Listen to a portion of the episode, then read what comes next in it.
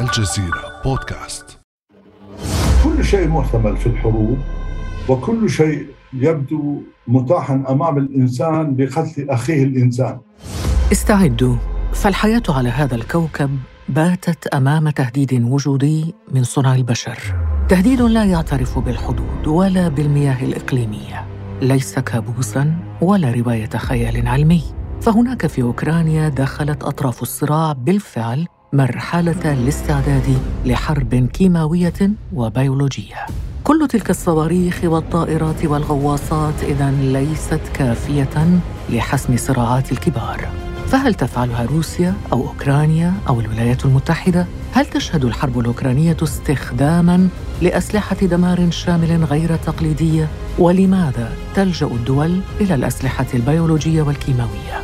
ومن يمكنه تحديد المسؤولية عن استخدامها؟ وكيف يبدو مستقبل العالم في حال انتشارها؟ بعد أمس من الجزيرة بودكاست، أنا خديجة بن قنة.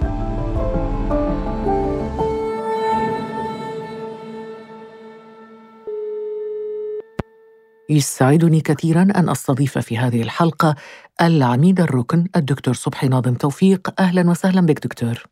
يا مرحباً. عند إعداد حلقة عن الأسلحة غير التقليدية، سواء كانت البيولوجية، الكيماوية، النووية، نستحضر أحياناً على سبيل النكتة والدعابة كيف أن زعيم كوريا الشمالية كيم جونغ أون هدد الولايات المتحدة قائلاً: الزر النووي موجود هنا على مكتبي، وأن كامل أراضي الولايات المتحدة ستكون في مرمى النيران إذا قررت بيونغ يانغ توجيه ضربة جوابية للولايات المتحدة. رد حينها ترامب على كيم جونغ أون: زري النووي أكبر وأقوى من زرك. يعود الآن الحديث مع حرب روسيا على أوكرانيا عن الأسلحة غير التقليدية ومخزونات هائلة من المواد الكيماوية والجرثومية لدى الدول الكبرى تهدد مستقبل البشرية. هنا نسأل دكتور صبحي، لماذا تلجأ العديد من الدول إلى تطوير أسلحة غير تقليدية بقدرات تدميرية شاملة؟ بالنسبة للأسلحة الكيميائية والبيولوجية بالذات، سهل الاستخدام، ربما لا يكشف المستخدم بسهولة، القتل الجماعي بأرخص الأثمان، وكذلك عندما يكون العدو متفوقاً عددياً، الجانب المدافع أو حتى إذا كان مهاجماً فإنه يلجأ إلى استخدام السلاح الكيماوي بالذات يعني، وربما البيولوجي في بعض الأحيان. هذا هو السبب الرئيسي. طيب، لو تعطينا عميد الركن دكتور صبحي فكرة عن الأسلحة الكيماوية والبيولوجية.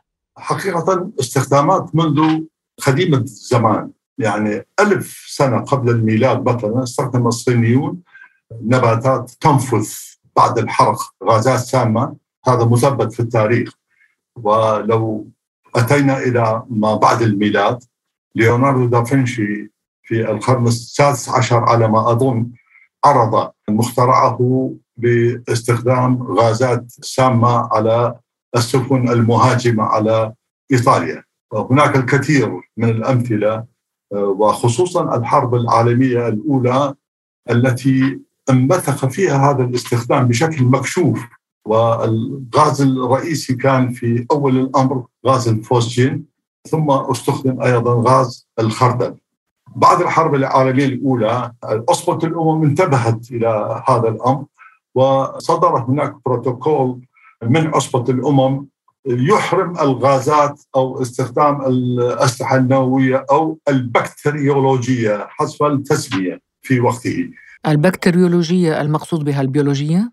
البيولوجي معناتها الأحيائي، والبكتيريولوجيا يعني الأمراض المتسببة من جراء البكتيريا مثل ما نعرف يعني. هل سهل تصنيعها؟ بالتأكيد، في أبسط المختبرات يعني، في أبسط صيدليات ربما يمكن الحصول على بكتيريا من مريض ما، وتطور هذه البكتيريا، عندئذ يمكن الاستخدام يعني. هذا في أبسط الأمور. طبعا أنا لا أعني مستوى سلاح بالنسبة للمختبرات المدنية أو الصيدليات، ولكن عندما تكون الأمور مبرمجة ممنهجة بمستوى الدولة، فإن مختبرات كثيرة تقحم أو ترصد لهذا الغرض. دكتور صبحي، ركزنا على الأسلحة غير التقليدية، على الكيماوي والبيولوجي، وهناك النووي أيضا، لكن ربما النووي لأنه أعددنا حلقة من قبل حول السلاح النووي، فتركيزنا أكثر على الكيماوي والبيولوجي.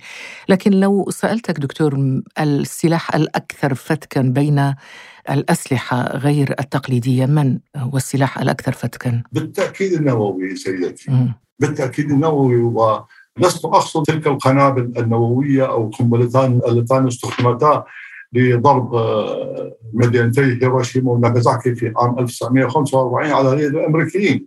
كانت القنبلة النووية بقوة 20 كيلو طن فقط.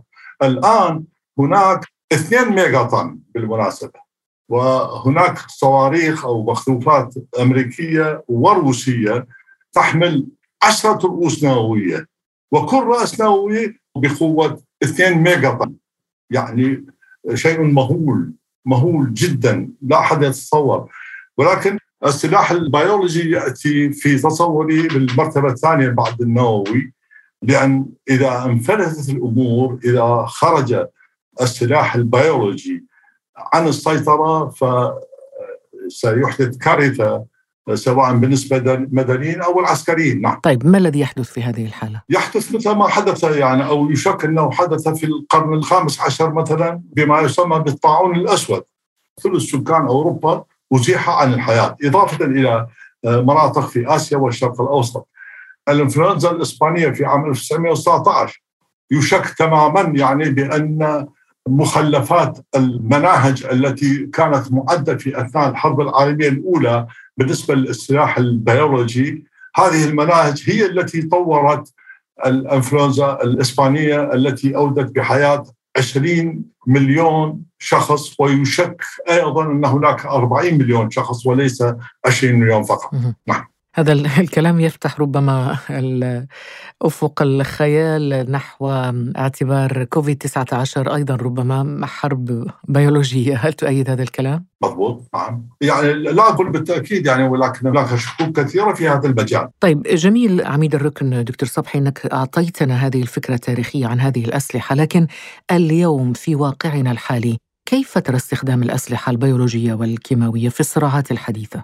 كل شيء محتمل في الحروب، وكل شيء يبدو متاحا أمام الإنسان لقتل أخيه الإنسان. على أي حال بالنسبة للطرف الحالي، نعم، نرى أن الدول العظمى خصوصا هي التي تمتلك وتخزن عشرات الآلاف، ربما مئات الآلاف من الأطنان من الأسلحة الكيميائية والبيولوجية، وتحاول تحريم ذلك على الآخرين أو على الدول الكبرى والدول الصغرى. طيب، هي تحاول تحريم ذلك على الدول الصغرى والدول الكبرى، ولكن هذا لا يمنع دكتور صبحي من أن الدول الصغرى والكبرى أيضا بدأت تتسابق لإنتاج هذه الأنواع من الأسلحة، أليس كذلك؟ نعم بالضبط، نعم. حتى بالنسبة للقرن العشرين بعض الدول العربية مثلا مصر استخدمت السلاح الكيميائي واستخدمت الخردل في حرب اليمن في عام 1962 63 إلى حد 67، وهناك استخدامات الجيش العراقي ضد إيران في الحرب العراقية الإيرانية، ونحن قد نكون متأكدين من استخدام سوريا للسلاح الكيميائي في الآونة الأخيرة قبل سنوات. هذه الدول ليست كبرى صحيح، نعم، ولكنها مدعومة بالنسبة لتصنيع السلاح من الدول العظمى. نرى مثلا على سبيل المثال لحد الآن العراق لم يكشف عن حقيقة استخدامه السلاح الكيماوي على حلبجة. يعني العراق يقول لا، أنا لم أستخدم، وأنا شخصيا أؤيد ذلك باعتبارني على الأقل كنت ضابطا في الجيش العراقي في أثناء الحرب العراقية الإيرانية. العراق يقول إيران هي التي استخدمت. المنظمات الدولية منذ عام 1988 عندما استخدم السلاح الكيماوي على حلبجة، وإلى حد 1990 عندما غزا العراق الكويت، كلها كانت تؤكد أن العراق لم يستخدم هكذا سلاح، لأن هذا السلاح غير متوفر لديه وإنما هو متوفر لدى إيران. دكتور، بما أنك عملت خلال الحرب العراقية الإيرانية كضابط في الجيش العراقي وأنت العميد الركن دكتور صبحي ناظم توفيق صاحب خبرة طويلة في هذا المجال، لو عرجنا قليلا على الحالة العراقية التي استخدم فيها هذا النوع من السلاح، هل استخدم منذ عام 1983 استخدم، وفي عام 1984 و85 ضد إيران. نعم. ضد الجيش الإيراني. بالنسبة للحالة العراقية عندما اتهمت واشنطن بغداد بامتلاك أسلحة دمار شامل، دعنا نذكر المستمعين دكتور بما قاله حينها وزير الخارجية الأمريكية الأسبق كولن باول أمام مجلس الأمن الدولي عام 2003. لنستمع. يظهر سلوك العراق أن صدام حسين ونظامه لم يبذلوا أي جهد لنزع أسلحة الدمار الشامل. في الواقع تظهر الحقائق وسلوك العراق أن نظام صدام حسين يخفي جهوداً لإنتاج المزيد من تلك الأسلحة. لن تسمح الولايات المتحدة بتعريض الشعب الأمريكي لهذا الخطر. إن ترك صدام حسين ومعه أسلحة دمار شامل لبضعة أشهر أو سنوات أخرى ليس خياراً في عالم ما بعد هجمات 11 من سبتمبر. ما تعليقك دكتور؟ بالنسبة لكولن باول، قد يكون هذا الكلام لو تحدث به في أثناء الحرب العراقية الإيرانية يكون صادقاً، ولكن عندما يتحدث في عام 2002 أو 2003 قبيل الغزو الأمريكي للعراق، فهو قد خدع من قبل المعارضة العراقية.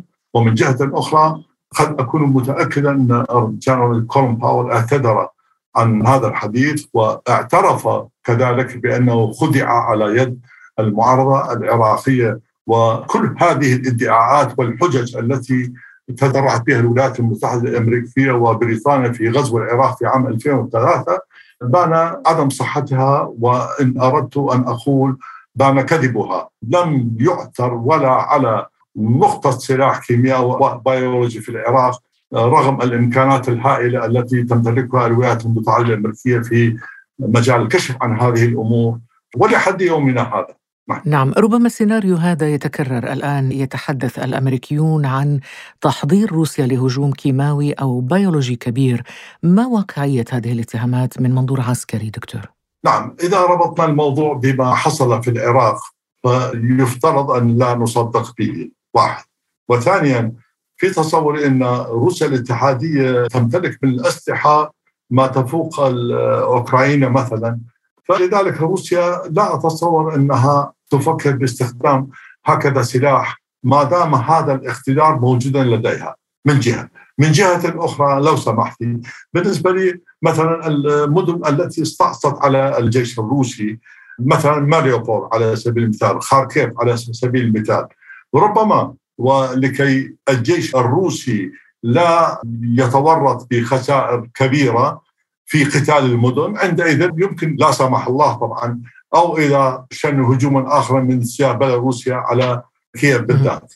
طيب، هناك هجوم معاكس، يعني روسيا هي التي تتهم الولايات المتحدة بإدارة مختبرات للأسلحة البيولوجية في أوكرانيا، وهو طبعا ما تنفيه واشنطن. دكتور، كنا استضفنا في الجزيرة بروفيسور علم الجراثيم دكتور محمود حلبلب، وقال إن الدول الكبرى ولا سيما الولايات المتحدة تدير بالفعل مئات المختبرات البيولوجية حول العالم وتفرض على عملها سرية كبيرة.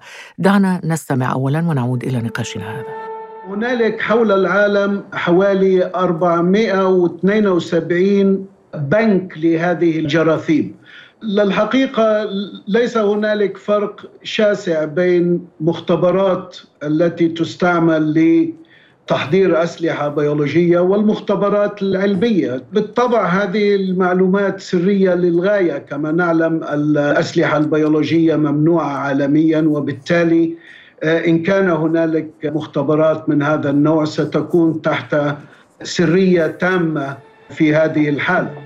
العميد الركن دكتور صبحي، هل ترى أنه فعلا يمكن لأمريكا أن يكون لها مختبرات بيولوجية تديرها في أوكرانيا لأغراض عسكرية؟ يعني في تصوري نعم، سواء هي أو حتى بالنسبة لروسيا. قد نكون متأكدين بالنسبة للاتحاد السوفيتي قبل أن ينهار كان يمارس مثل هذه الأمور، فإذا لا فرق ما بين دولة عظمى ودولة عظمى في هكذا مجال، سواء في البيولوجي أو في النووي أو في الكيميائي أو أسلحة أخرى بالتأكيد. نعم. لطالما يعني أثارت القدرة التدميرية لهذه الأسلحة غير التقليدية خيال كتاب الروايات وأفلام السينما وغير ذلك، لكن ماذا لو بالفعل خرجت تلك الأسلحة عن السيطرة دكتور؟